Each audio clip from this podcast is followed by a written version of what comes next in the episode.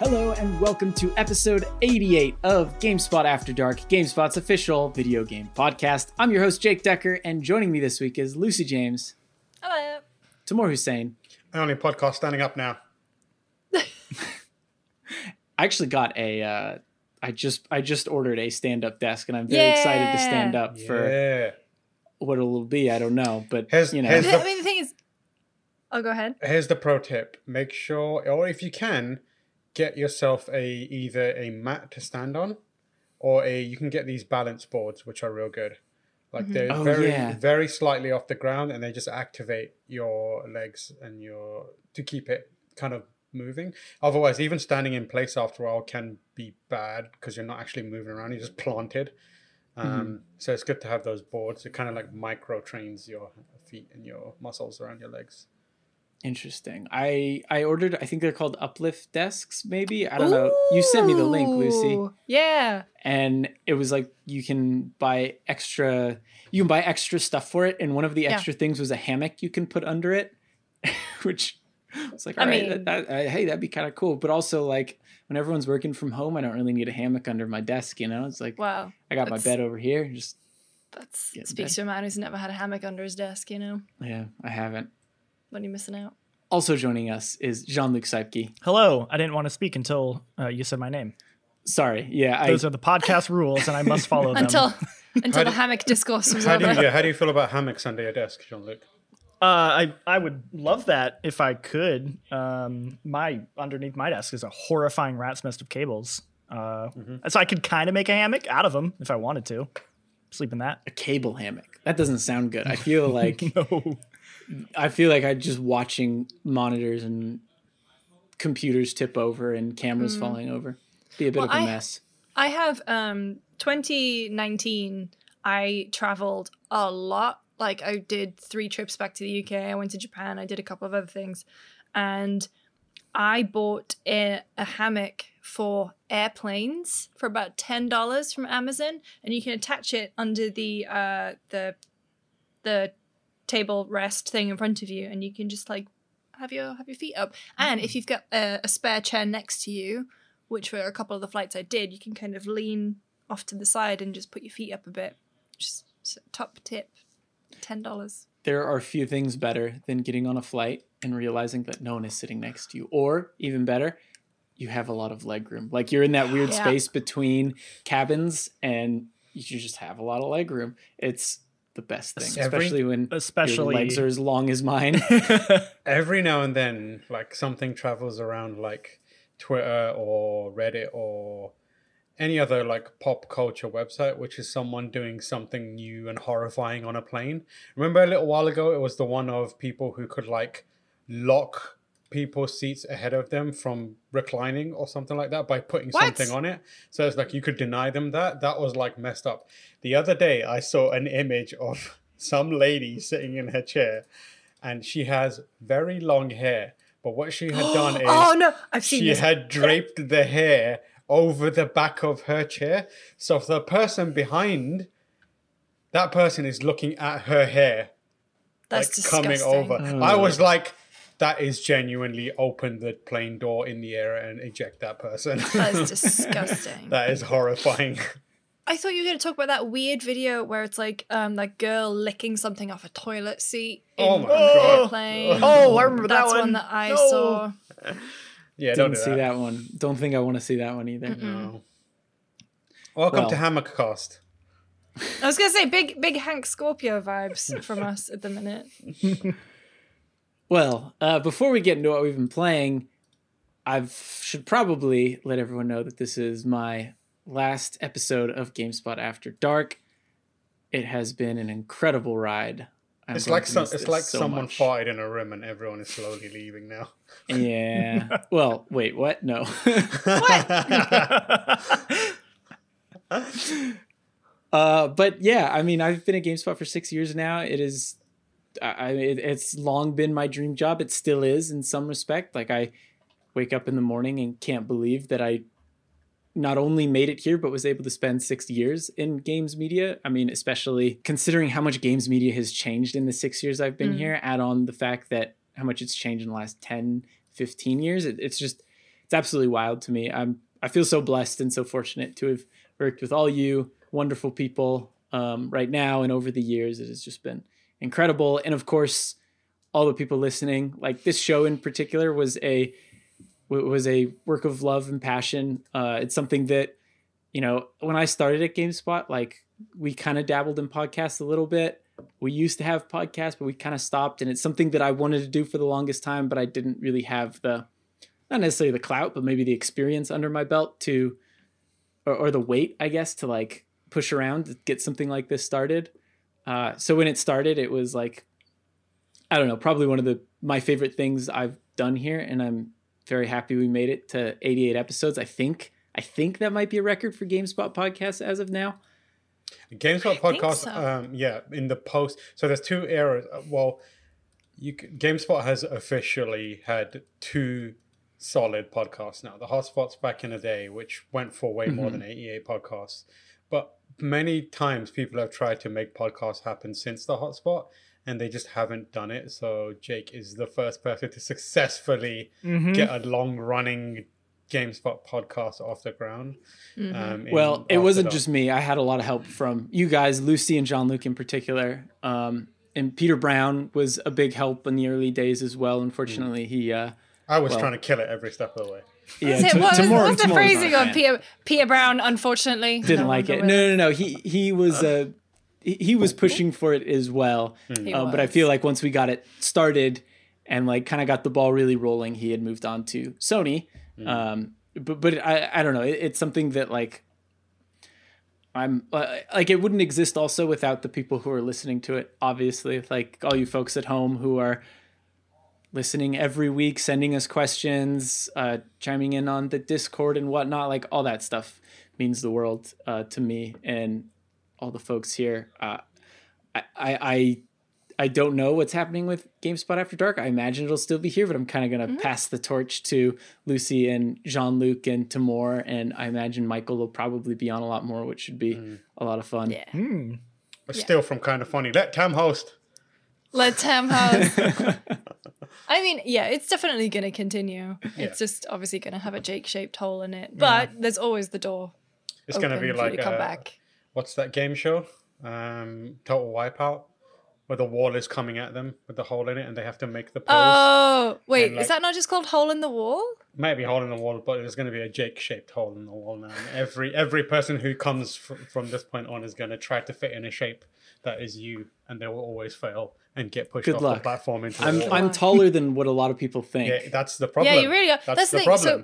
So- When you were talking about saying that you got a standing desk, your posture is so good and you're so tall, I kind of always thought you had a standing desk. Oh, my posture is not good. At least it's, it's not, not like anymore. Th- looking here, it's like you look like you're standing up. Oh, that's because I've got this thing back here, ah! which keeps my back straight. That's a Richard tip. Uh, I saw him using it, and I was like hunched over my desk like this. And I was like, hey, Richard, where'd you get that? And he's like, I just ordered a ball off Amazon and deflated it for like four dollars. And I was Richard's, like, okay. R- Richard's desk setup is wild. It's like, it's got a, look at humidifier.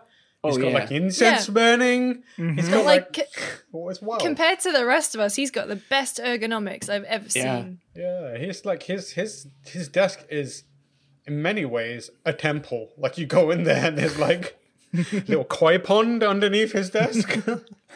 It's wild. See, I don't need a koi pond. I just want to, like, stand up straight. I don't want to shrink yeah. down, and I felt like that was happening, especially because this chair that I have isn't the best and this desk isn't the best. Like, it's not a real desk, it's like a picnic table with a thing over it because I needed room for the monitors and and these giant new systems and the camera. I don't know. Anyway, anyway, you can throw all that in the bin. That's the plan. I'm just gonna, right when this ends, I'm just gonna wipe everything off my desk in one swoop, and then that'll be it. I'm just kidding. I'm not gonna do that. I, no. yeah, I, I don't want anything to happen. Some of it I have to return. I don't want my PlayStation five to be damaged because if anything happens to that, I won't be able to get one in a decade, it seems. Mm. True. So, mm-hmm. yeah.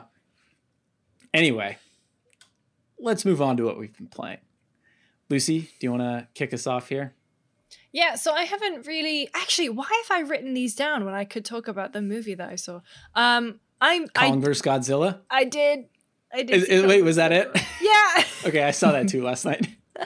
So Uh, I've been playing through Persona five Royal. I finally finished the Casino Palace. I got through all that stuff and I've just started on the Boat Palace. Um, I took a bit of a hiatus from it, but now I'm back, baby. Um, still playing through Disco Elysium. Uh, I finished It Takes Two with a friend of the pod, Simon Cardi. We finally... Like, he called me out on the I G N U K podcast last week. He basically He's... issued... Sounded very bitter as well. Like, like he, I felt so bad because I have been really busy this week and I, last week, sorry, and I hadn't been able to play with him. And he uh, he calls me out on the podcast. I was like, "How dare you?" So we put time together, got some time on Sunday, and finished it. I really enjoyed it. I still can't believe how inventive it is when it comes to its boss fights. I also can't believe that it's so detailed. Like every new section has new mechanics and just a buttload of detail, like in every, in all of the environments, and it was just very cool, very fun experience. And now I'm playing through it with Zach, but I'm playing through as the other character, so I get to see, uh, try out the other side of that. But I saw Godzilla versus. Kong with Tam and a couple of other people. We rented out a cinema, um, so there was I think eight people in an entire cinema, masks on the whole time. Wait, it just how much does that cost? twenty bucks. fifteen dollars. Cheaper than a normal ticket. What? Cheaper Wait, really? than a normal ticket. Yeah. It was How? wild. It was, not only was it cheaper, it was also dying. What's you, happening here? Is this a bit? No, or I'm are dying. you joking? I'm actually dying. Um, if you say Ghost Recon, I'm going to end this call. uh, it's also safer. Like, way safer. And it was like a way more pleasant experience. I mean, you get a no whole row one. to yourself. Yeah, yeah. There was no one in that entire screen except people we knew. And even then, because it was dark, people we knew couldn't figure out who we were until after the movie. Yeah. I mean, just like, we're nowhere near any anyone else. But it was it was so weird to be back in a cinema. But it, I had, I was, um, you know, masked on the whole time, like I said. Because still, even though it's like, obviously people you know and whatever, and you're still spread apart, I didn't want to. I'm still very nervous. Um, can't wait to get on a plane. Um, Tam, I, lo- I just actually looked, and the uh, so Tam and I go back to the U K for a little bit uh, to sort through visa stuff. And the section that we're sat in still very very empty, so all good. Love but it. The rest of the plane is very very busy. So oh no, yeah. Mm. But Godzilla versus Kong. I have not seen Godzilla: King of the Monsters. However, my partner is a very big Godzilla fan. Like he, Godzilla's his boy. He's seen every movie. He's got the special edition Blu-rays. I bought him a Godzilla poster by, um, uh, if you've ever seen the artist Attack Peter, um, who uh, did this incredible run of Godzilla prints, and I bought him one of those last year. He loves Godzilla. And uh, my first ever Godzilla movie that I saw, I saw the twenty fourteen sixteen one, whenever that one came out. twenty fourteen twenty fourteen I think so it was like I, twenty fourteen, twenty seventeen, twenty nineteen, twenty twenty-one for all nice. of the, the monster movies that mm. led up to Godzilla. The monster universe. Um, and I remember enjoying it. I don't even think I even saw the Matthew Broderick one when I was a kid. Um, That's good. Deeper Underground, bit of Jamiroquai. Mm-hmm. Love it. Um, but he very kindly explained everything that happened in Godzilla King of the Monsters before he went in. So I felt like I had a greater understanding, but I still felt like I missed just like a huge amount. Um, Kong, I've seen Skull Island, enjoyed it. This is a King Kong movie. This is not a Godzilla movie. This Godzilla is, is barely in it. This is American propaganda. That's what it is. American propaganda. Because the way that movie unfolds... It's, it's a sad dad it movie. Is. First it's a, of firstly, all. It's a sad dad yeah. movie, but they they like they are puppete- puppeteering that. So King Kong, who represents the fragile American ego, isn't hurt too badly because everyone knows Godzilla shits on King Kong from a height. Like them, it's they a they made walk- him much bigger too. Yeah, King Kong yeah. It should not be that size. Well, what no, the hell? Like King also, Kong like. scales the Empire State Building, and like Godzilla yeah. is the Empire State Building. Yeah. Also, Godzilla has nuclear breath and can fire nuclear lasers. It's nuclear. And nuclear. Yeah, but, but, but Kong got an axe. Yeah, he's got an axe though. Yeah. Which I didn't realize until Zach explained to me that the axe is actually made out of a bit of a Godzilla. Yeah. It's a bit of a kaiju. I, I just, didn't get that at all. I just like the thinking there. Like, how can we even the playing field here? Godzilla's clearly stronger. I know, let's give him an axe. That, that'll yeah. be fine. But he needs, he needs, uh, yeah, the, the axe stuff was cool. The, um... So the thing I really loved about it is, like, every time Kong and Godzilla, respectively, were on screen, I was like, yes, I'm into this. I thought the human stuff with Kong, the sad dad part of the movie with the little kid and the researchers, had no idea what Alexander Skarsgård was doing there or what his qualifications were, because he gets up to some mad shit. That, th- that part was good. That was a great movie. And then the conspiracy theory side of it oh happened. And God, I was yeah. like, what, what the hell is it? So there is a guy who runs a... Um, Infowars dot com. Essentially a conspiracy podcast all about Apex, who's uh, the evil people in this, like this Apex corporation. Okay. And he's like reporting from the front lines and he, you know, talking about the impact of kaiju and of... Um, Kong and whatever, and he's like, they're up to something, blah blah blah. Millie Bobby Brown's character, um so her mum was a baddie in the second movie or something, like yeah, she was Millie in Bob- it as well. Yeah. Oh, okay. Yeah, yeah, yeah, she was in that. So Millie Even though Bobby they Brown's could have probably character, just cut all of that entire she, arc with her, cut with Millie Bobby Brown, thing. the well, conspiracy the thing, stuff, like didn't the, need any of that. It's kind of surprising they is, carried that over. Even I don't know why they did, like because she power, as a definitely. as a teenager. Yeah. Just tracks down this conspiracy theory guy, and then for some reason, well, the, the only reason is because they can't just have a teenage girl go and meet a grown man that she's met on the internet. So Ricky Baker, uh, the well, I, oh God, I wish I knew that actor's name. Ricky Baker from Hunt for the Wilder People is there, yeah. does nothing. Yeah. And it's so weird because the tonal shift is like all the stuff with Kong is like, just leave Kong alone. He just wants to live. He wants to find his home, his family. Home. Yeah, home. And then home. The stuff with the conspiracy theory, it's like everything is a quip. And I, it's the fucking Joss Whedon effect. Mm. And I hate it.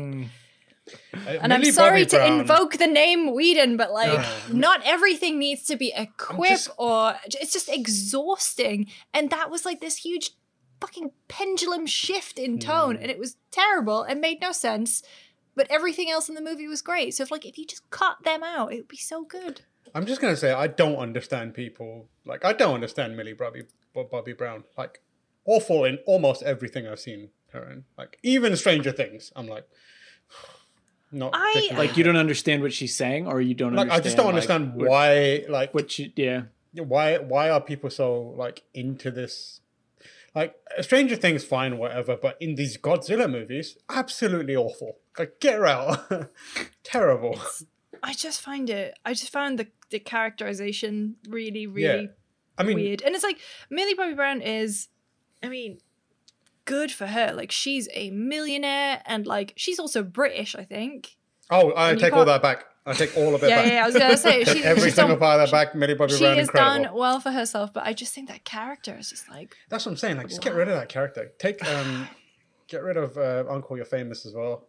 Um, and, Uncle, You're and, Famous. I think yeah, the only and, character... Because I, I would love for them to, like, make a movie that just doesn't have any, like, human main characters. Mm-hmm. Like, you could have humans oh, yeah. in the movie, but just, like...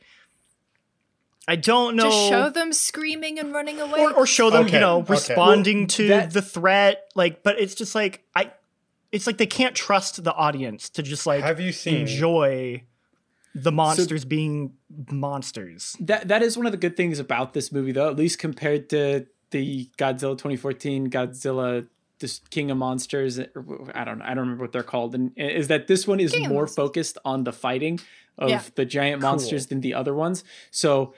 I mean, when I watched that movie, I like checked out during all of the human stuff. Like I'd look over and be like, ah, now they're in Hong Kong for some reason. That's when I went to pee. Yeah, it's uh, okay. Uh, but but then like all of a sudden the scene changes and like you get this ultra wide shot yeah. of the city and King or and, yeah. uh, Godzilla's like swimming through the water and you see his you see his scales sticking up or his mm. spine sticking up and you're like, all right, let's go.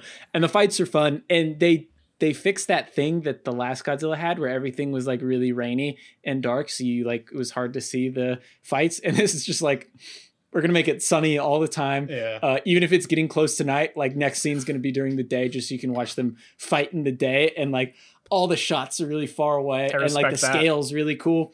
But a load then, yeah. of neon that looked really cool. Like neon, yeah. there's, I remember this one shot where there's all this neon coming through fog and just lighting them up and it just looks yeah. really, really good. Have you, Jean-Luc, have you seen Shin Godzilla?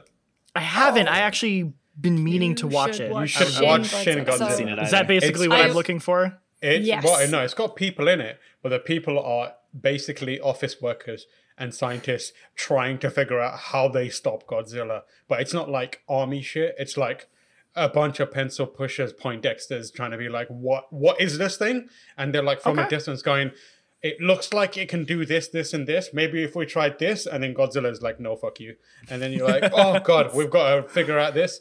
And it, and it is like the best Godzilla film there is. So that's also, the other one that I've seen with Zach. And it starts off, and it's also, it's way goofier than you would expect. it's, it's also, um, it's also directed by, uh, what's his name again? It's the um, Evangelion guy, right? Yeah, Hideki Anno. So it's, it's, and he just reuses the Evangelion soundtrack. you like, were saying that. There's entire songs that you're like, yep, this is the Evangelion soundtrack straight up. And it's phenomenal. Like, I can't recommend that. It's on, I think it's on Amazon and I think it's on YouTube as well. Um, but make sure when you rent it, you rent the Japanese one because there's an English one and a Japanese one. I'm oh, sure they do that thing one. where it's like two yeah, separate yeah. downloads. It's two oh, different pro- products. But okay. like that film is a straight up ten out of ten. Like, incredible. Banger. And I also like well. there's a, there's like versions of Godzilla and one of them is the derpiest Godzilla that I have seen, seen. I have seen the derpy like, Godzilla. He is. Yeah, his eyes are looking two different ways. It's really and good. He's like wiggling his booty and it's the best. He is an icon. I, I want to get a figure of him for my desk. This I've been trying to buy thick, one. Though. This one, yeah. I don't know if you guys saw thick. This Godzilla. It's like, whoa. Yeah. yeah.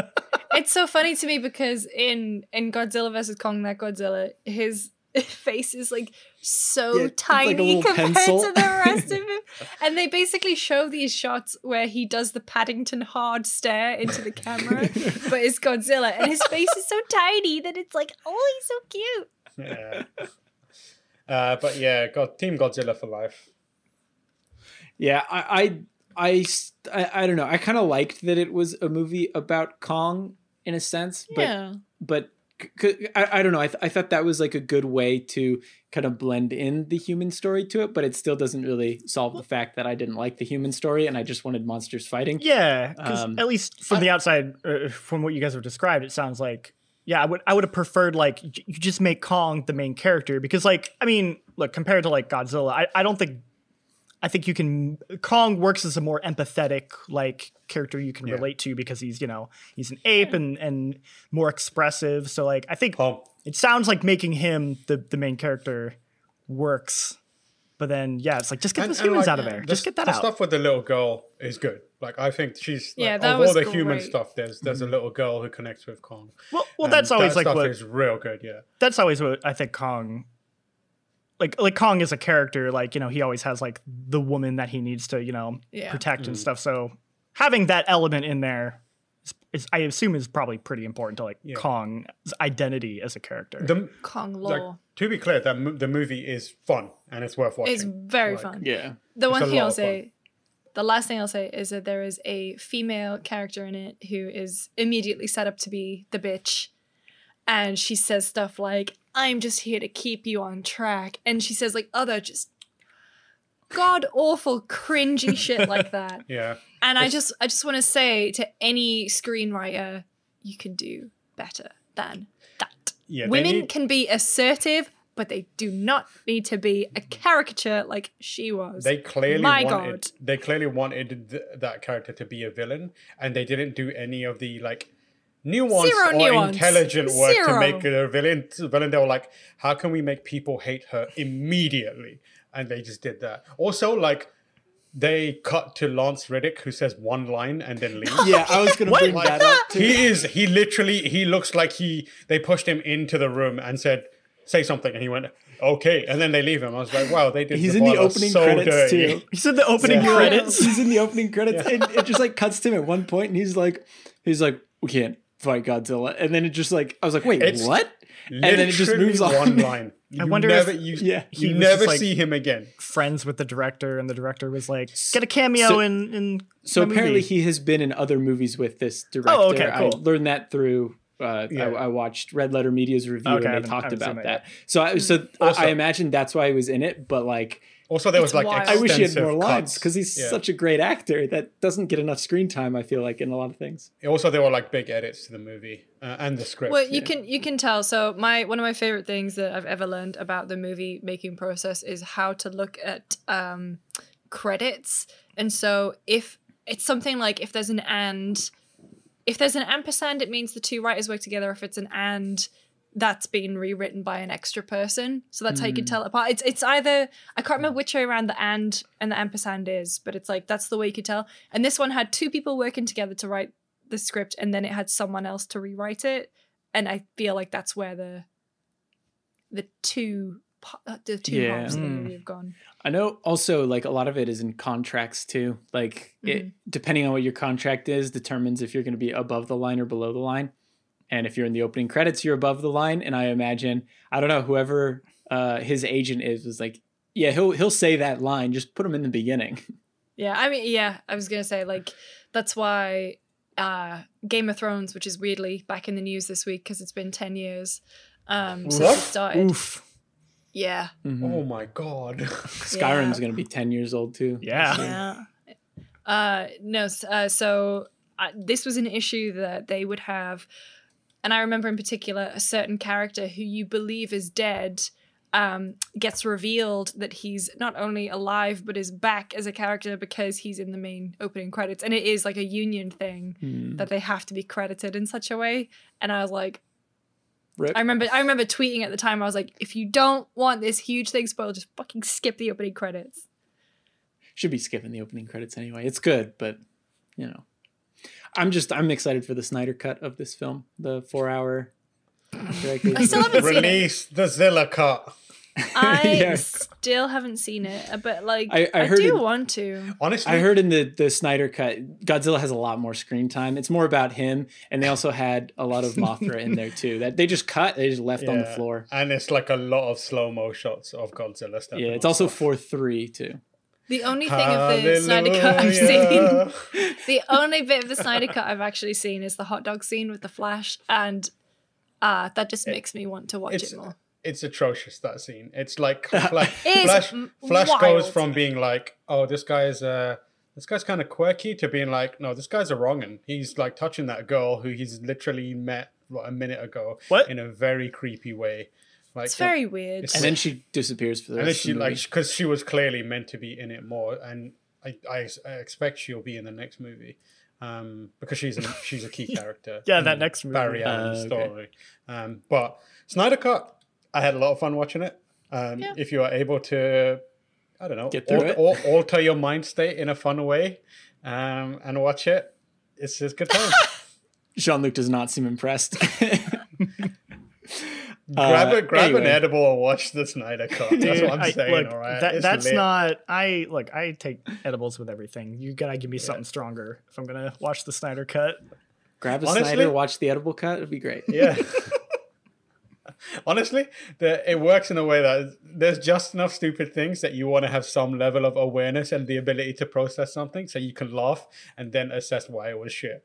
Um, but by the end of it, you'll be like, you know what? I kind of enjoyed that. That was fun. That's all I want from stuff at the minute. I just want to have fun. It's good fun. I watched it in one sitting, and there's very few things that will compel me to stay there for four hours. Uh, but that one strung me along just enough with some fun shit that I was like, I'm into this. Also, like, it is very Ayn Rand. Like, it is. Oh, he ins- is a Zack Snyder is, is a huge Ayn Rand fan. It is, it is. Yeah, he's massively Ayn Randian. Like, he's a huge fan of that, and it is. So clear. It is so clear. Um, You're like, apparently, oh, his like dream movie is to make like The Fountainhead. I think it's The Fountainhead. Oh boy, and, yeah, yeah, it is yeah, The Fountainhead. Yeah, yeah, yeah, and I was like, really? Like that's the like. Can you imagine like all the Snyder fans who are like into like his like you know big spectacle like slow mo, and they all go watch The Fountainhead, a four hour Fountainhead. that objectivist literature. When you I, when you know I try his, to read. Yeah, when you know his like proclivity for Randian kind of like thinking, you understand why his movies are are the way they are. Is very um, much makes why he frames movies. all his why he frames certain characters certain ways yeah. and why certain characters have absolutely no depth and are almost like cast aside for other characters. It's because some characters fit into that view and others don't, and the ones that don't get chucked aside. Sorry, Cyborg in the original cut and this cut. Um, but like, oh, even in this cut, that's uh, he's I got way reading, more in this cut yeah. actually. Good, because I was reading the Hollywood Reporter stuff about him. Um, about his the actors' experiences, Ray Fisher's experiences on the Justice League, and it sounds like a fucking first and, of all disgrace, yeah, but also yeah. an absolute nightmare. And like yeah. all the stuff, the other stuff that's been coming out about like Reggae John Page and the Krypton mm. stuff, because like he was going to be Superman's black uh, Superman's grandfather, but they refused him because he was black. So yeah. Jeez. I mean, yeah. that's like, like this is all up. This big Hollywood Reporter thing that came out yeah. today, and I was like, the the Cyborg stuff is infinitely better in this, and yeah. the character is way more interesting. But he also gets used for the same kind of like worldview. Um, also, have you seen that uh, clip or that article about um, his uh, the Cyborg uh, catchphrase that they had an entire meeting yes. about the use of the word "booyah"? Yeah. Because oh that was God. incredible. So in Teen Titans, Cyborg is saying booyah all the time, and it's like iconic. Um, the minute I, I hear a production company have a meeting about whether or not a character should watch a cat or say a catchphrase, I immediately just lose interest. It's probably a big reason why I'm not super into the Marvel movies anymore, just because every scene I just picture someone in a meeting was like, okay, here, here's what we have, like on a whiteboard. I'm just like, no, just... Yeah. Let the writers write, please. I would love yeah. to be on a fly on the wall in that meeting. Like, I hope somebody, yeah, somebody, some intern in there, like, recorded the whole thing and mm-hmm. has it somewhere. I need to know. Mm. Anyway, I have been playing Disco Elysium Final Cut. Still, Hell yeah. I, like I said last week, I am playing as the worst detective ever. And I have seen some scenes in that game that are brutal. Like, not what I was... I don't know. That game is like, that game is a hard M, I would say. It's very mature. There are a lot of mature themes. There's a lot of, maybe not violence, but like a lot of violent concepts that are put in front of you. A lot of like, a lot, a lot of tough stuff to deal with. But like when you play just like as an absolute terror, there you can get yourself into some very messed up situations very quickly. Uh, one in particular, I don't know if you guys saw this, but do, do you know uh, Kuno S? That girl yeah. behind the fence. I don't know if you know what I'm talking about, but there's there's a point where you have the option to shoot down the, uh, you can try to shoot down the body and yeah. you can inspect it. And there's an option to aim the gun at Kuno S because she's yelling at you the entire time. Oh, and you no. can pull the trigger. Oh, no. And there's like a, th- for me, there was like a three percent chance and I did it. and and I, I hit and the game just ended. Oh, oh my God. Yeah. I didn't know you could do that. Neither did I. And I found it because I was ah. like, I, I, of course, like, wa- finally, to be fair, I could not get the body the entire first day. Finally, I go up to the body the second day. And one of the reasons I got it was because I had like a plus two. Like, you've waited long enough. You need to do this. So it just let me access the body after this time. And and I was like, oh, yeah, of course I'm going to shoot down the body with a gun because that's what I would do as this terrible yeah. detective I am. And she just belittles you and yells at you the entire time and you have the option. And and if you miss, which I imagine will happen to most people, you just, you're just entirely locked out of Kuno's story. You don't get to talk to him anymore. Like, but but that took me by surprise. I, I'm like writing a script for what it's like being the worst detective, but I'm not going to talk about that just because it's like I don't even know how to. I don't even know how to get into that, break that down. I don't want to break that down. No. I mean, the the origins of the, that game is like this big tabletop thing that they, as the developers, were running. And obviously the, one of the great things about tabletop games like D and D is it's like, it's just up to the player what they want to do. Mm-hmm. So they they would have had to have included something in that, yeah. on that. Like, because there will always be a player. In this case, totally, Jake, it, Jake it, Decker, it, who's gonna very, go for that. It's very much like, like it just implies a lot of it, though. Yeah. Because I had a three percent chance, and I did it twice, and the second time I got lucky, quote unquote, got lucky. But like, it doesn't actually say you hit her. It doesn't say any of that. The game just ends. It was like success, game over. Wow. It was like wow. cop is cop is like arrested and sent to prison, and like it's like all right. So, uh, but yeah, other than that, I, I still haven't gotten any of the new stuff yet. Uh, I've been going through it pretty slowly. It's kind of hard to make a lot of progress when my character's an actual idiot and like cannot do anything. uh, I, I can't do any checks. Like I've had to save scum a couple times just so I can get through certain areas, but everywhere I go, it's just, I, I just blow every single opportunity, which would suck probably in most games, but it's pretty entertaining in this game because when mm-hmm. you fail a check, it's like some elaborate fail state where you rationalize it all in your head and then your character does something really stupid and then you lose morale and you have to take drugs to boost your morale again. And then you just have to recover from it and walk away. And then you can come back maybe a day later when you level up and they're like, you want to try again? But it, it, it's, it, it's really funny. It's, That's it's life, it's man. One way to play that game. I wouldn't recommend it, I don't think. I think I would yeah. still try to spec into a certain role, but I also wouldn't be afraid to totally ignore some attributes in favor of other ones, just so you can see how different things are depending on the kind of detective you play. Hmm. Nice. But, they but yeah. A, it, they released a patch today, so... They did. I was downloading a, it before. Yeah. I hope yeah, I'm curious. I hope... I hope that fixes some of it. Uh, l- like we said last week, I've been running into a lot of bugs, not a ton of bugs, but enough bugs where it's kind of annoying. I, I like I keep getting U I stuck on the screen. I'll quit the game, reload the game, and I'll have just weird bits of U I that shouldn't be there. Like I said last week, characters don't talk sometimes. Uh, I had one bug where I went into a dark area with a flashlight, but the flashlight wasn't lighting anything up, even though it my flashlight was on. It was just really weird. Mm-hmm. Mm. Yeah, I didn't have anything beyond the tech stuff, really. I think that last patch, not the one today, but the one from last week, did do a lot, but I'm making my way through pretty slowly. Um, yeah, that's probably the repeti- way to go. Yeah, but also like my repetitive strain has got so bad um, in my right arm. I genuinely think it's because my desk is, I, I moved my desk around, I just haven't put it back in the right place. I'm just getting like the burning pains down my arm for a bit. Um, so I've just been playing it one-handed. This is why I've been playing a lot of that and Personas, because I can play them one-handed. I, I actually finished Persona five Royal last weekend. Hey! Which, hey! Yeah. Callie and I finished it. Uh, I forgot how long that ending is. It's like a bunch of different endings.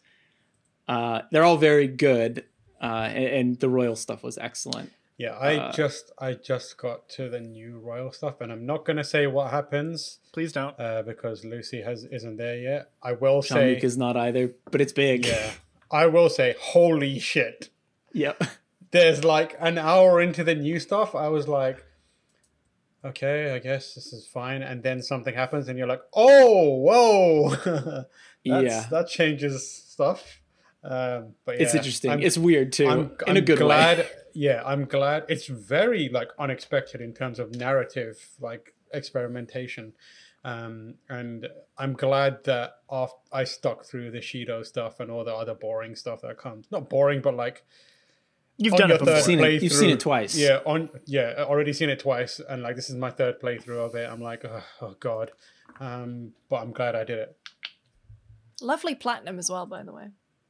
Yeah, I, I think have... I should, I think I might go back and try to get it. Maybe it's very like you don't have to max out all your confidence. You don't have to complete the compendium. You basically just play through. I think the... and most of the trophies are just to encourage you to go to like the jazz club and uh, you know, do stuff. It, it and it makes it like the hardest one. Not even hard, but it's like it's to max out all your skills. But you've got so much free time mm. that I did that very early on. Yeah.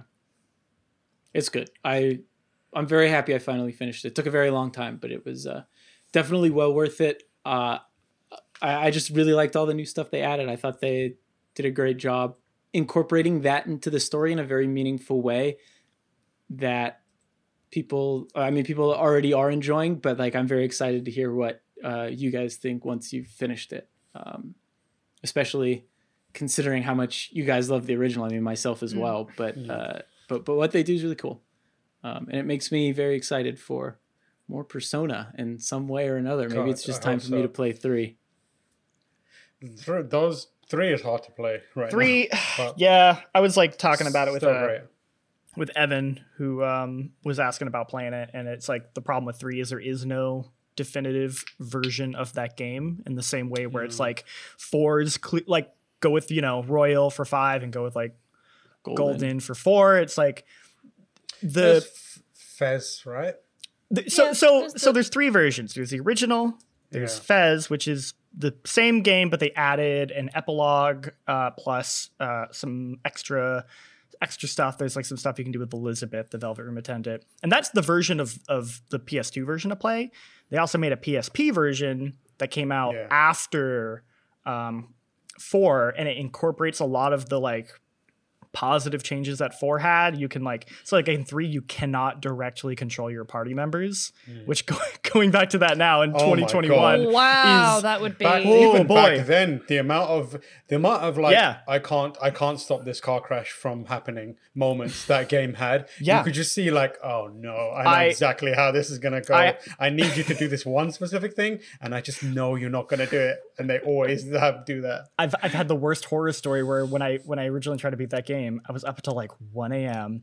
on the final boss. I get him down to literally one hit, and the boss charms Yukari, who's my healer, and she diorama full oh. heals the boss. No. And I just no. sat there, no S P, all my items gone, and I just I literally cried. I literally cried. I just cried and I shut it off. I was like, it. I cannot do this. Uh, but but for as much as as uh As Portable makes like positive changes, like you can directly control your party members, they add a whole new um, alternate female protagonist, which is like legitimately like it's a whole nother game. Like all the social links are completely different. It's like actually like really, really awesome. It's on the P S P, so the presentation is uh, severely limited. It, it's basically like a, a visual novel. Yeah. Where there, it's just like static images and you're moving a cursor on, you know, to talk to people, and and it's fine. Like it, it was really good back then, but like you are missing a lot of that presentation. And so it's like, it's so tough. Cause if, if it was, if that had come out on the Vita instead, like Golden had, it would have been like unequivocally yeah. like that's the version to play. But it's like that present, the, the missing presentation is, mm. does, uh, does subtract a lot from the game. So I don't know. Still I always though. have a hard time recommending uh, which version, but it's still a great game and you should play it. No matter what. Right now, before Sony goes on and bonks all the PlayStation stores. And oh, head. We'll get to that, yeah. Yeah, actually, why don't we uh, talk about that right now, Jean-Luc? Because I see you've been downloading some P S three games. Yeah, I was thinking about, like, what if I've been playing? And I realized I, I haven't been playing anything. I've just been downloading stuff off my PlayStation three. So I pulled out my PlayStation three, and I'm like, all right, let's, let's, let's do this. Uh, and then I realized I ran out of space because I the, the P S...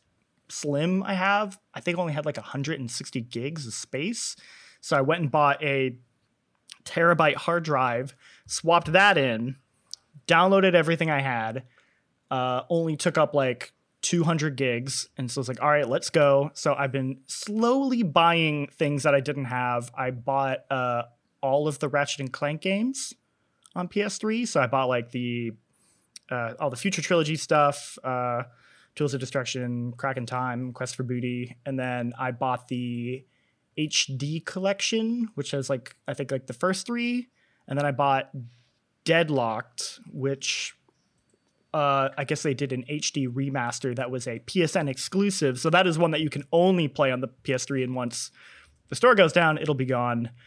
Um, but I haven't actually played any yet. I think I'm going to do that next week. I'm taking the week off. So I was like, maybe I'll, maybe I'll do some Ratchet and Clank. But, mm. uh, Yeah, um, just just trying to, you know, prepare myself for the P S three apocalypse when all those games are gone. Um, mm. Trying to get... When are they going? Uh, I think in Ju- June, June, July. Ooh, still some time. Still some time. Yeah. Um, but yeah, I'm trying to trying to get that. I'm trying to get like some some P S two and some P S one games, you know, like even though I like have a PlayStation one and I can like play Metal Gear on it, I'm like, ah, I should get Metal Gear Uh, Solid on this again. I should get like Persona two on it, like um Metal Gear Solid four. Yeah, that's the only way you can play that game, right? Or is it on P S four? No, no. I mean, is it on uh I don't know if it's on P S Now, but I like, I, I, I don't, don't count P S Now because so. it's a streaming service. It's like, yeah, I think you mentioned in a meeting too how once this happens, you'll be able to play more Metal Gear games on a Xbox than you will on a PlayStation, yes. which is wild to think yeah, about. Yeah, yeah. If you like think about it, because I was like thinking about it and I was like, how oh, many yeah, it, is. it is on now? Yeah, it is, yeah. Yeah, it is now. It okay, so so at least you can play it on now, but like I don't know if that it's not the same. That's not the same. It, that's a streaming service. It's that doesn't feel like a good solution for that. But yeah, if you like think about like, well, what Metal Gear games can I play right now on a modern PlayStation system, P S four or P S five? It's Ground Zeroes, Phantom Pain, Survive. does that does that really count? Does no, that really count? No, it doesn't count. Just like P S Now, it does not count. And that's it. That's all you can play. And then it's like, well, you go over to the Xbox, you could play Ground Zeroes, you could play Five, you can play uh, two and three. You can play right? two and three. I'm pretty sure you Peace can play Walker. Peace Walker. Peace Walker. It's mm-hmm. like, damn man, like Xbox got more respect on Metal Gear than Sony does right now, which yeah, I don't know. Maybe that's not entirely Sony's fault. That could also yeah, be Konami probably, yeah, as well. Tsunami. but Konami, I just said that. Combined Konami. And Tsunami. I think that to me puts into perspective like how how important, how, how important and serious this can be. Because I think a lot of people, you see, it's it's such a bummer. You see so many comments being like, "Oh, who cares? They're all just old games." And I think people have this perception that it's like the games that are going to be left behind are games that no one cares about because it's like, oh, well, the games that really mattered got ported or on other platforms like Uncharted. You know, they have the Uncharted. You can still play on P S four and Last of Us. But it's like, nope, can't play Metal Gear Solid four anymore if you don't have a P S three. Can't play yeah. like it's like that's a big game. That's a big deal. Yeah. Like, that's crazy. That game has a monkey wearing a diaper, smoking a cigarette. That sells you guns. Mm-hmm. Like that teaches needs you how to, to be preserved. Teaches you how to cook eggs too. Yeah, it yeah, teaches you how to cook eggs. Sunny, so Sunny does that. Um, but also, it doesn't it drink loads of Coke, Coca-Cola. Yes, I think, yeah, I think I it's think like it's Coca super, into soda as well. Yeah, yeah, he's got a soda well, machine in his back. I was just talking about generally oh, the game, right, generally, but yeah, yeah, the monkey does not teach you how to cook eggs. Although Mon- that would Drebin's, be cool. Yeah, Drebin's monkey needs to be part of video game yeah. history, and the fact that you, people can't easily access the game that. That monkey is in. It's a crime. Mm. Crime. There's a podcast. There's a podcast in the game too, which we've talked about before yes, on course, this yeah. podcast. Mm-hmm. Mm-hmm. The Metal Gear Solid uh, Integral podcast, which I don't know if they ever made more than one episode for that, but uh, I thought there were more throughout. I, like, were, I thought there, there was one for episodes, each area. Yeah. Maybe there were a couple. All I would do yeah. is I just liked. Um, I would just pull up the the little in-game iPod and I would just put on uh, Seabreeze from Metal Gear Solid three, which is like cool yeah. jazz, and I would just like.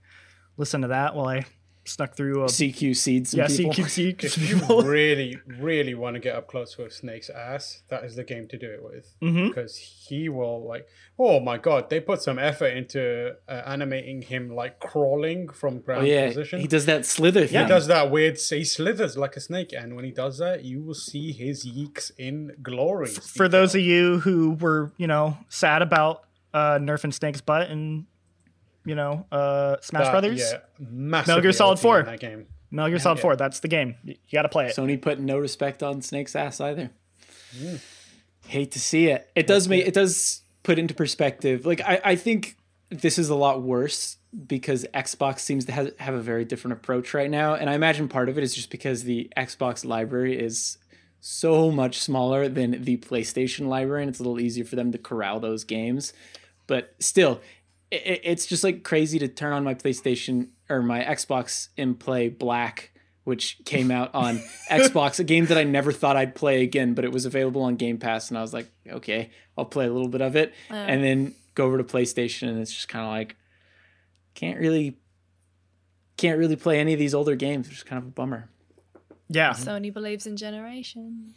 Yeah. The, the, dis- the disrespect on the P S three uh, generation is, Uh, a massive, a massive bummer. Um, and it's a shame that, that uh, you know, Sony doesn't seem interested in, in doing anything to preserve it. So it's up to the community, the modders, uh, the less than savory legal means to keep some of those games alive, which Yar. is, uh, you know, not perfect, but I'm... Uh, I'm hopeful that at least, you know, the community will will keep those games alive the best they can. Yeah. Yeah. Jean-Luc, did you want to talk about Oblivion too? Yeah. How's that going? Because that's the other game I've been playing. We've just been playing Oblivion uh, pretty much like every night. Uh, we're like sixty hours in or something like that. Are you doing the story, or are you guys just uh, doing whatever the hell you want? We did like a little bit of the story. We're like, ah, we should do some of the story. So we did like the Kvatch stuff, and, you know, uh, now everyone always says like, it's you, the hero of Kvatch, every time we run into somebody. Um, mm-hmm. But then we like left Martin over at the the Blades, and we're like, all right, let's go do the entire Mages Guild and uh all the Thieves Guild. So we we did the arena last night. We did all of the arena. Uh love that. Uh, champion of the arena. I love the, the uh Owen, I think, is the guy, the the the what's he called, like the the Bloodworks uh oh yeah guy. Yeah. He is great. Like, I love how he's just such a a piece of shit to you. He's like, He's like, who are you? He's like, you know, like, you're you're, you're nothing. Like, get out of here. Uh, and he, he just, like, thinks nothing of you. And then, like, as you keep winning more and more fights, he just gets, like, really pumped on you. And he just becomes, like, your biggest hype man. And you're like, ah, you're, yeah, Owen, like, you're great. Uh, I was I was talking about it with, with my partner. And we were like, even though, like, every character is just voiced by, like, again, like the same ten voice actors, there's like a couple characters that they just put like the extra special love into, like uh, mm. Owen or um, the the the Gray Fox. He always says capital every time you you do yeah. something for him. Uh, like, even though it's like, this is the exact same voice as the billion other uh, Imperials yeah. I just talked to, like, you're putting the effort into this specific one, and it kind of stands out. Trying to make this guy stand out. in the Have sea. You guys ever heard some of the filler lines that I think people found in the code that mm-hmm. Todd Howard did? Mm-hmm. Oh, those are good. Yeah, those are really, really, really good. good. That one, because I watched your Oblivion piece. I've been recommended a bunch of Oblivion stuff recently. and it's working. That one, excuse it. And then uh, that got... Uh, There's that video like Todd Howard's the best voice actor ever. That's the one I got. That's the one I got. Um, my second favorite Todd Howard video. Third favorite Todd Howard video after the Todd Howard The Who video that Rob made at E three, but also there is a subreddit called um, Gay for Todd, which I don't know if you've ever been on, mm-hmm, but it's mm-hmm. just people making memes about Todd Howard, yep. and sometimes they do things like mods are asleep post Pete Hines. Which I really love. But there's, uh, there was one video that someone made, and it's Todd Howard talks to you in the bathroom. Oh, oh my god! Concert. Oh my god! I love that video. Oh my god! It's so good. It's so good. Oh, it's just like such a weird video, and a guy putting on a really bad Todd Howard impression, and he's just it's talking the, to you, and it's the effort to like um, make Fleetwood Mac just zoom. like yeah, make it sound muffled, so it's coming from like beyond the bathroom. Well, and it's also muffled, and then they do a thing where they open the door and it gets momentarily yeah. louder, and then back to muffled again. It's like it's such a it's such a weird little corner of the internet. I love it. Um, but anyway, Todd Howard memes. Todd Howard memes are good. Uh, Tamoor, what are you up to? Uh, I'll keep it quick because I was gonna say Tamoor Howard, but Tamoor Howard, yeah, let's go. Um, I've been playing. So Apple have like shadow dropped thirty new games onto their arcade platform, and there's a lot of bangers in there. Um, yeah, including the mobile game from Platinum Games, Demon Hunter or whatever it is that looks like Okami. Oh, I'm, World, World Okami. of Demons. Is it good? I don't have Apple, and I I love Okami, and I saw it, and I was like. Oh. Firstly, if you want, if you're going in there looking for Okami, well, no, no I know it's uh, not Okami, but I yeah. I love that art style. It's so yeah. so so beautiful. It, I played a little bit, and it's kind of fun. Like, I'm enjoying it so far. No. Um, so I wanted I you to tell me it was it. bad because I can't play it. Yeah, I mean, like, it's five dollars for a month of Apple Arcade, so you could like do do a month and then. I don't. I don't have an iPhone it. though. Like, what would wait, I wait, play wait, it no. on? Jean-Luc, doesn't Georgia have an iPhone? It's a pretty old one though. I don't know if it would run. Ah, but she's in oh. our family plan, so mm, Georgia so would have, have our Apple Arcade. You could try it. It might just self-destruct might her her phone. Yeah. yeah. But worth a, worth a try. There's there's a bunch of games in there that are like old games that are, speaking about preservation again, Apple doing a pretty good job, better than Sony anyway. They've kind of like brought back old classic phone games to and in like new versions to make sure that they're still available. Like Reigns is back, Cut the Rope is back, Fruit Ninja is back. They've like updated it. Peggle? So they're not Peggle. Don't badly. do this to me. Three's Monument Valley. That's on Xbox so? Game Pass yeah. though. But uh, the game that I've been addicted to is Taiko no Tatsujin. Oh, hell yeah. Tap, tap, pop. Yeah. It's called. There's a yeah, version really of um, Taiko Drum Master on there. and it That's is, fantastic. It's fantastic. It's brilliant. Like it is It is really fun. Play it on your phone.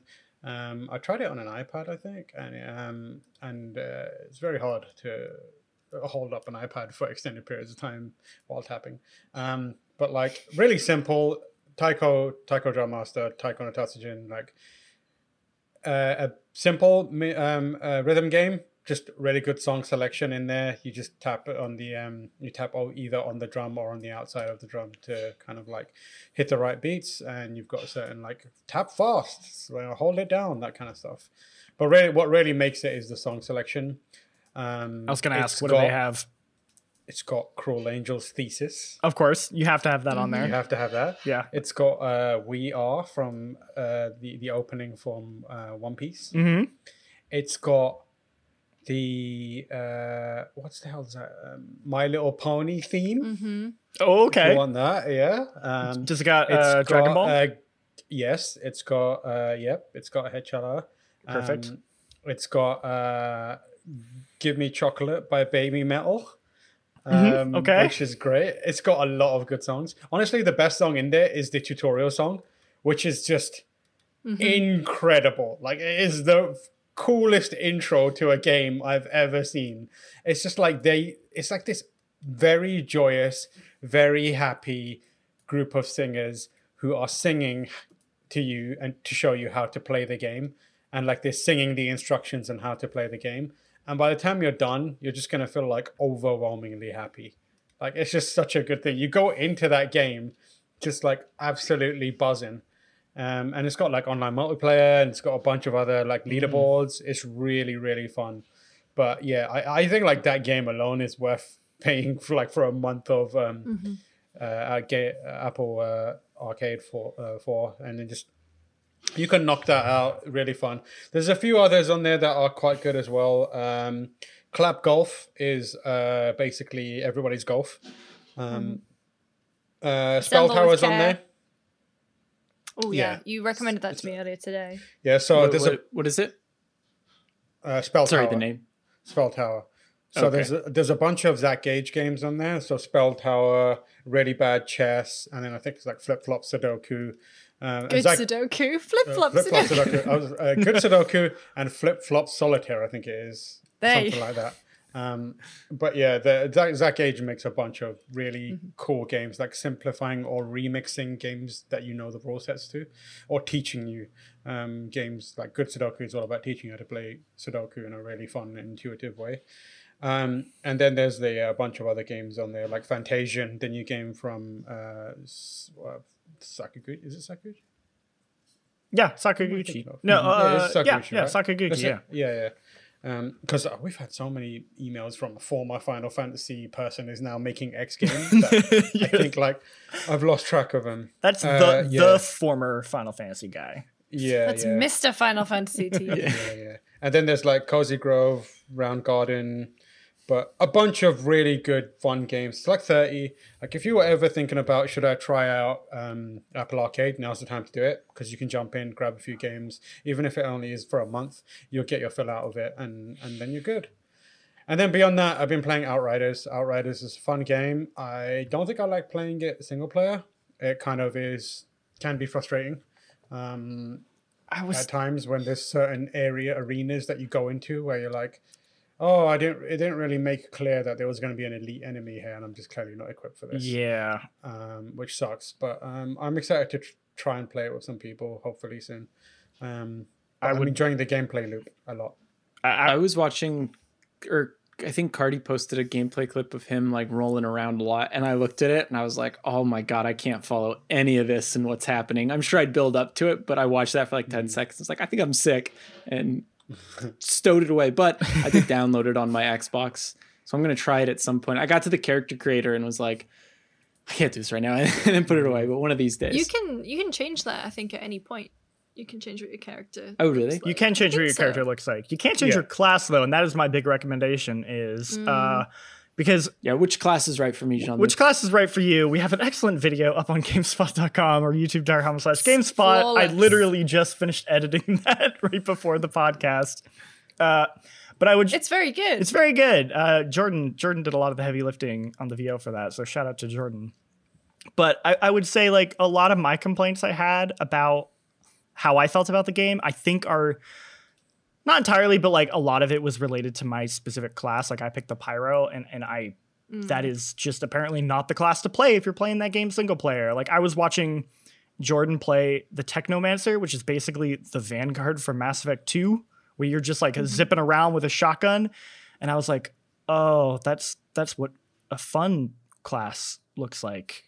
I should have, I should have yeah. picked this, but you can't change. So uh, yeah, maybe go. Go look at a video and and or our video specifically to determine uh, which class you should play. Um, because yeah, Tam, I, I'm with you. I'm I'm I am struggling to get through it single player. Uh, I was trying to convince my partner to play it with me. I was like, look, I have it on I have it on P S five. It's free on Game Pass. You could just you could play it on there. It's crossplay. We could play together, please. I need someone to play it with me. uh. But I'll, I'll play it with you if you want, if you, yeah, if you need down. someone. I'm down, yeah. Uh, I think uh, I I play like in very short bursts because that game, I don't know, I just can't do long sessions of it. After a while, maybe it is a symptom of playing in single player, but after a while I'm just like, oh, it feels like trying to walk, run uphill right now. I just can't be arsed. So like I do one mission a night or something like that. I think um, it's good for that. Yeah, I think once once we get a couple more people in, I think yeah, it'll be more be more like yeah, long sessionable. Um, yeah. Have and then, you played a lot? Maybe I can catch up.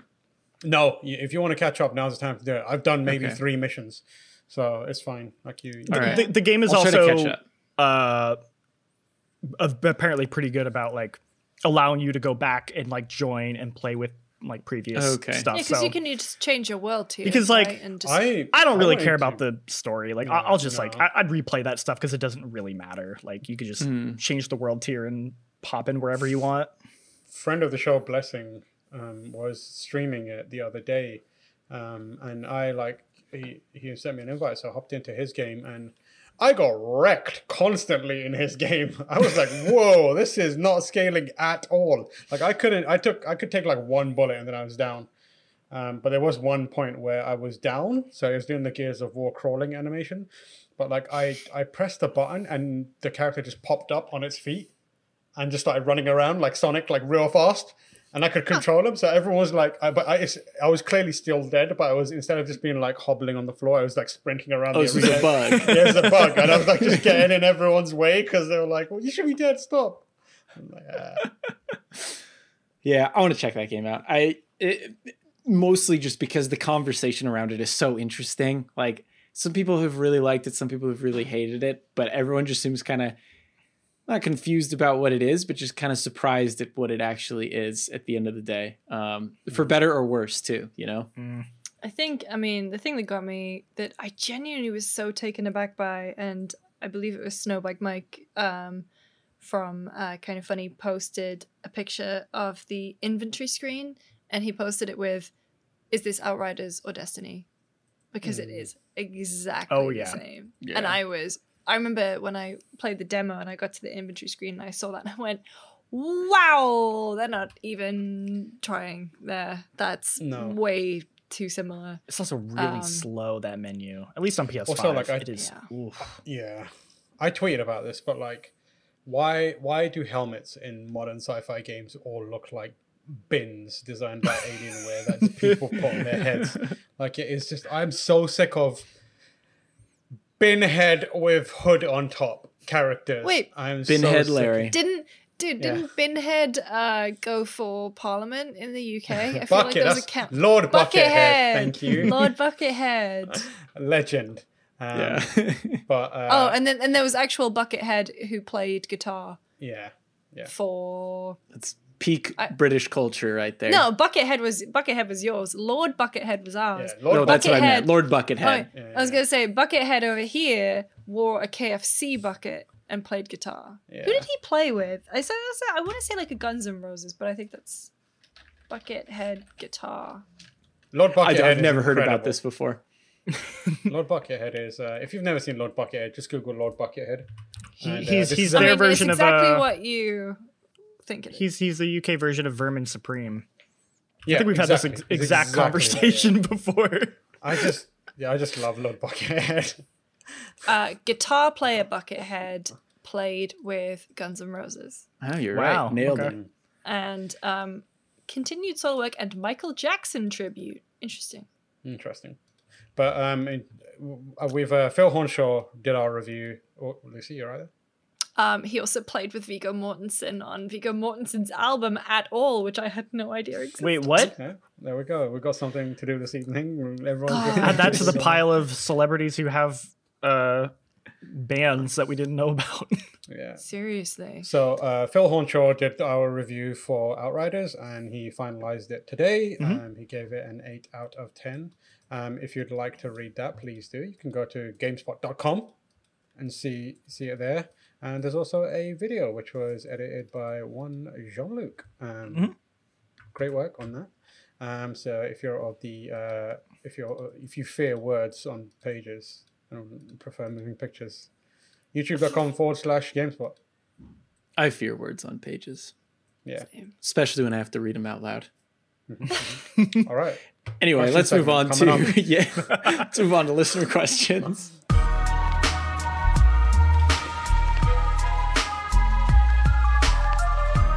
All right, and we are back with listener questions. If you've got a question for us, you can email us at afterdarkpodcast at redventures dot com, or you can join our Discord by DMing any one of us. Although, I mean, I guess I could still bring people into the Discord, but probably yeah. probably message uh, Jean-Luc tomorrow, yeah. Lucy. They'd probably yeah. be better at that.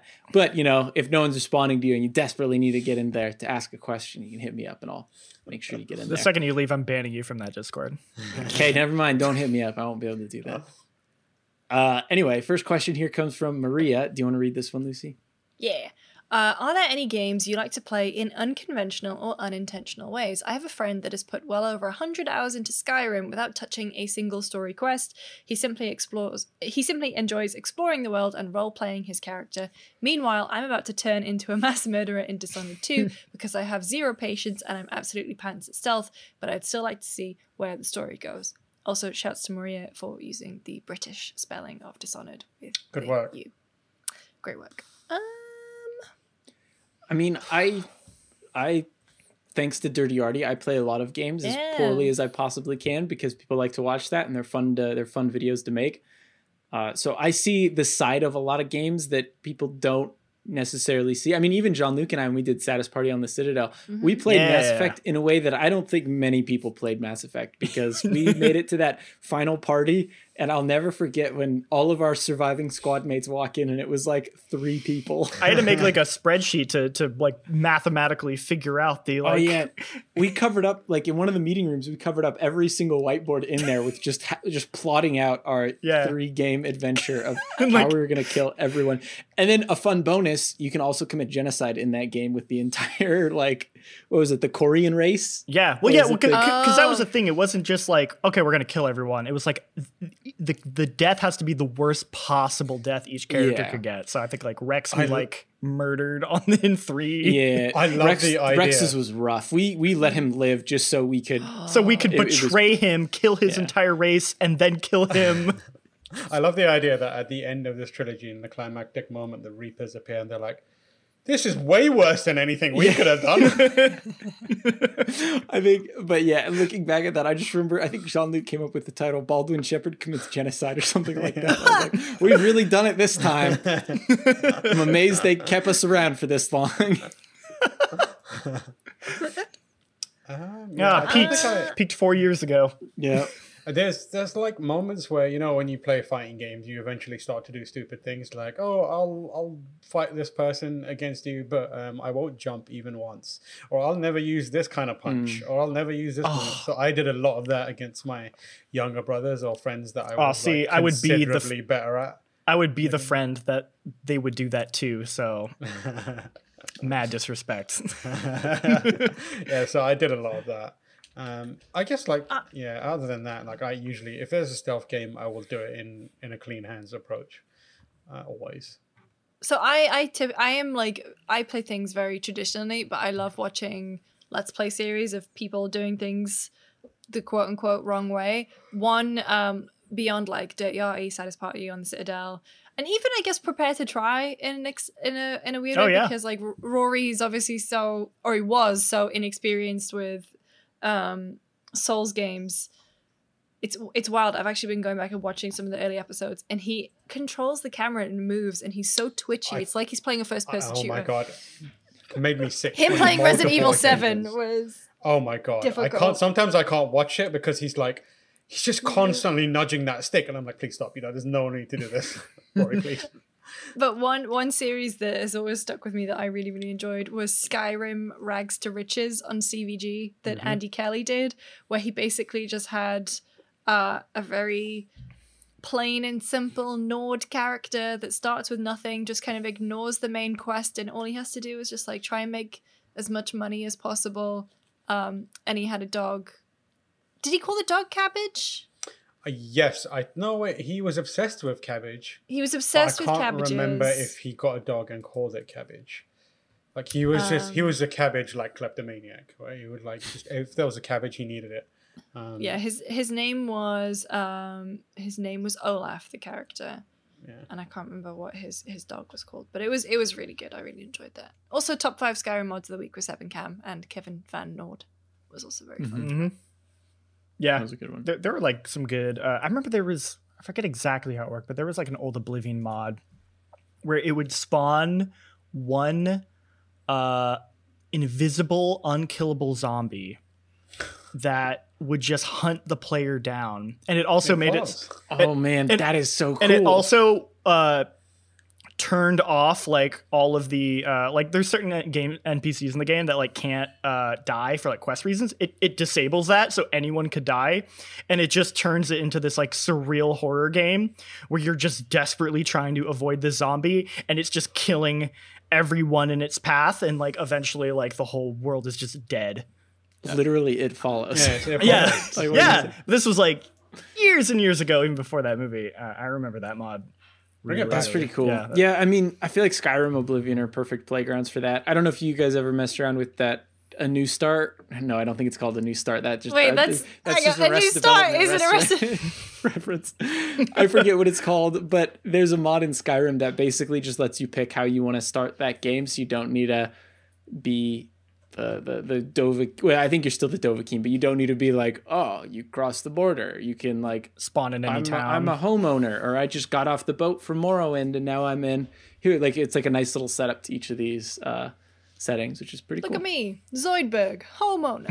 Yeah, there's some great Stalker mods uh, that do that. I mean, arguably, you have to mod Stalker to actually play that game because the vanilla version of that game is so unplayable. But there's a there's a cool version where it's like permadeath and you will it'll like randomly put you in like one of the factions with a different like goal and identity, and you just like see how far you can get as that character before you die. I love I love games that do stuff like that. Like, I think my big one that I always do is like I always try like no H U D and and just like because yeah, because I'm I'm mostly because I'm just like curious like how well you can actually still play the game without it. Like, you know, does the game have like the proper, especially open world games, like the proper signage and like directions yeah. from N P Cs to be able to like know where I'm going without just following the compass.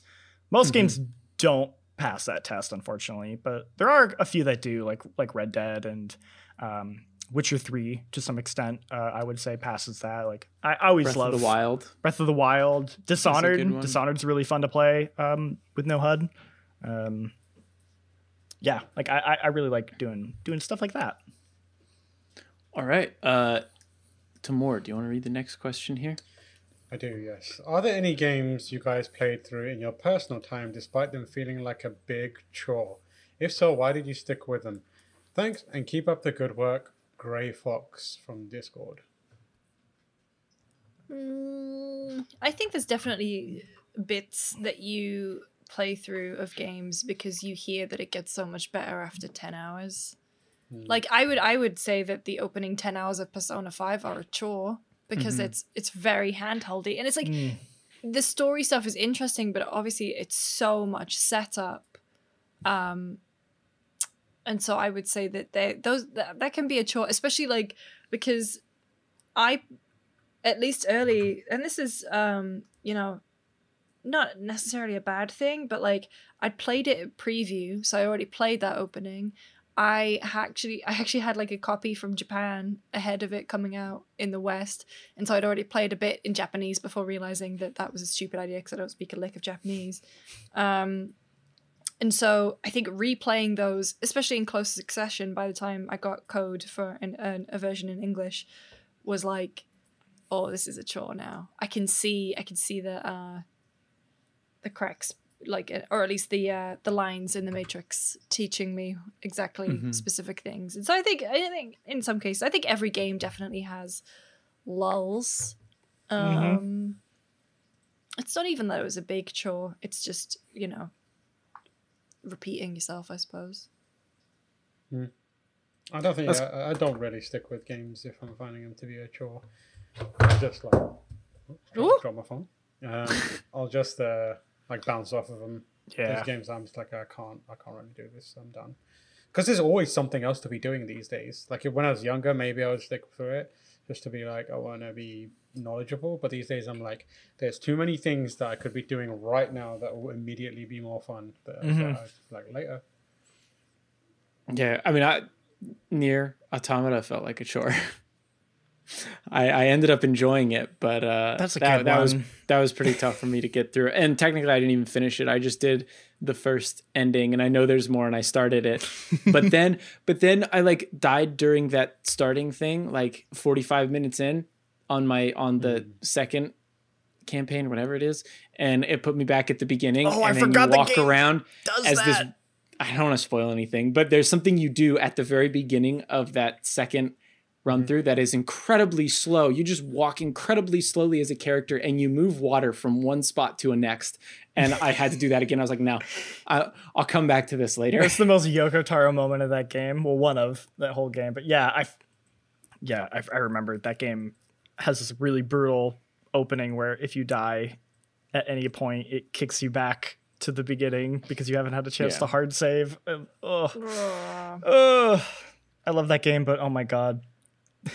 All right. Next question here is from Mister Blue M D. Hey folks, quick question this time. Has any game ever made you want to speedrun it? If so, which game and why? Any From Software game. I'll never be good enough to speedrun it, but yeah, the second time you play through those games, I feel like you start to see how the world is put together and mm-hmm. and different routes you can do, and you immediately just start thinking of different ideas in your head.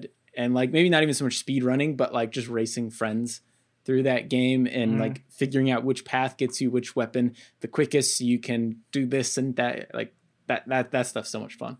Yeah, for me, I it's, think as well Dishonored. Yeah. Dishonored yeah. speedruns are so fun. There's a lot of them out there as well. Like so yeah. you can see people. For me, it's Sekiro. Like I, I think Sekiro is the most fun that I have playing a game fast.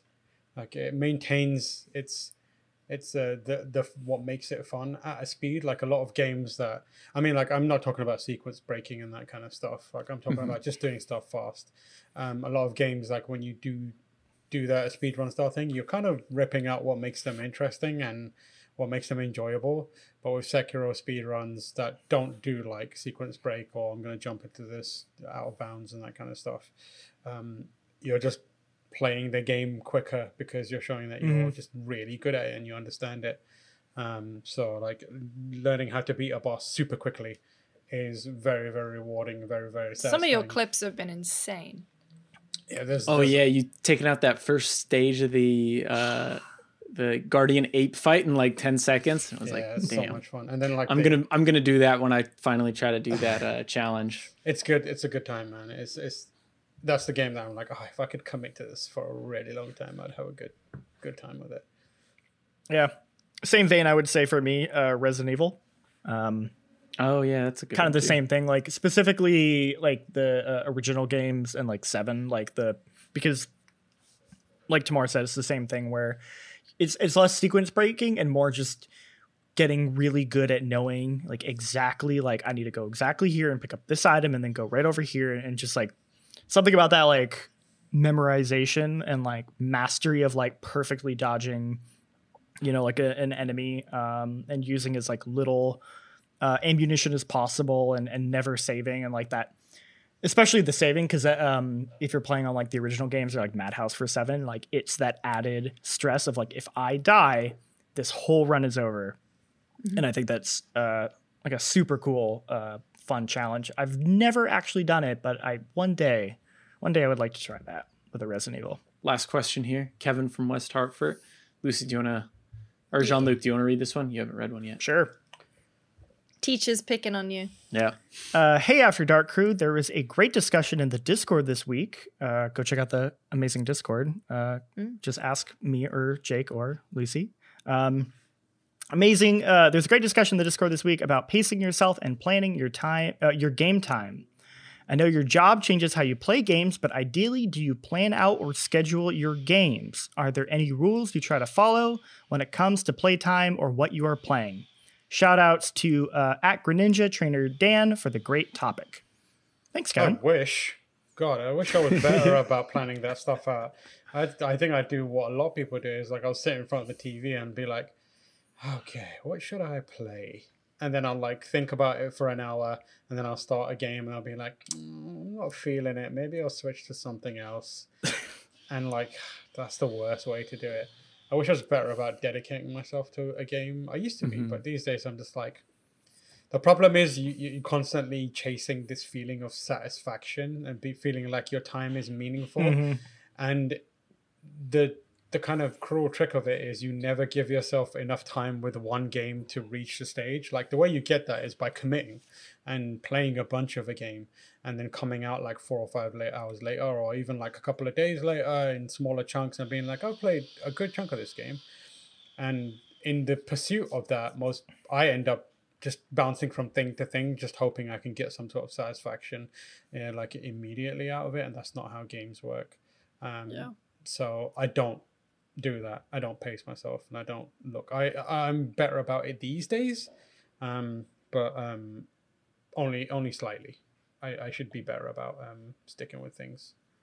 Yeah, I think I'm best at it when there's an embargo that we need to hit and I'm trying to finish the game by a certain time, and then I'm like, okay, I've got this many days to finish the game, this many days to write whatever features we're working on, and this many days to edit for embargo.